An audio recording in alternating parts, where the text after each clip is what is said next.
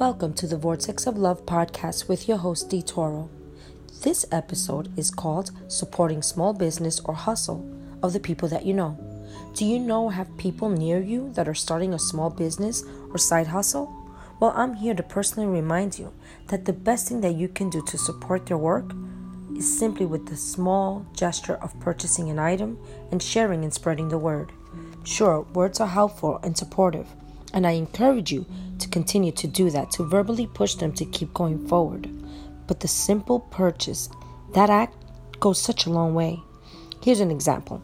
If you go to Home Depot and you like a plant, do you pick it up and walk out? No, of course you don't. You purchase it. You're paying Home Depot for the service that it is providing. The service is the joy that the plant will provide in your home or office. Why wouldn't you do that for your friend, family, or coworker, or even your neighbor that is starting out? For example, I have a podcast, and a lot of my friends are real paid subscribers. My suggestion is that you support that person financially, even if it's by buying one simple item, one item that they handcrafted, or the book that they wrote, or the music that they have recently recorded.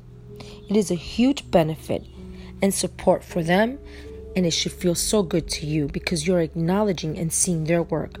By purchasing the stuff or the services that they're providing, you're giving them the gift of respect, gratitude, and loyal support. You do not have to feel obligated to purchase every single item or attend every single concert or play. I recently had a family member purchase an actual ticket to one of my workshops. Although she's five states away and she couldn't make it, her support meant the world to me. She treated me as the businesswoman that I am. That showed me she valued and respected my work.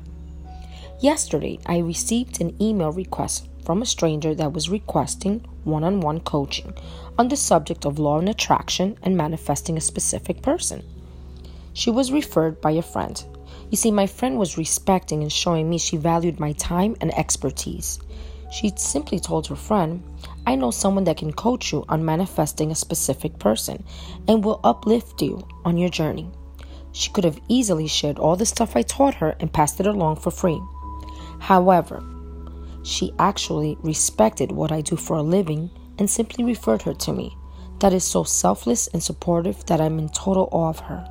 The simple gesture made me feel appreciated and valued. We tend to throw away money at random things. We purchase things or services from strangers without taking the time to support a small business from someone that you actually know. I hope that by listening to this podcast, you take the time to look around you and support that person or people that have a small business, whether it's a farmer, crafter, or an artist. By doing so, you will walk away feeling your good deed that has helped someone fill their bucket, and in return, you're adding to your own bucket of requests and desires. As always, see you in the vortex of love.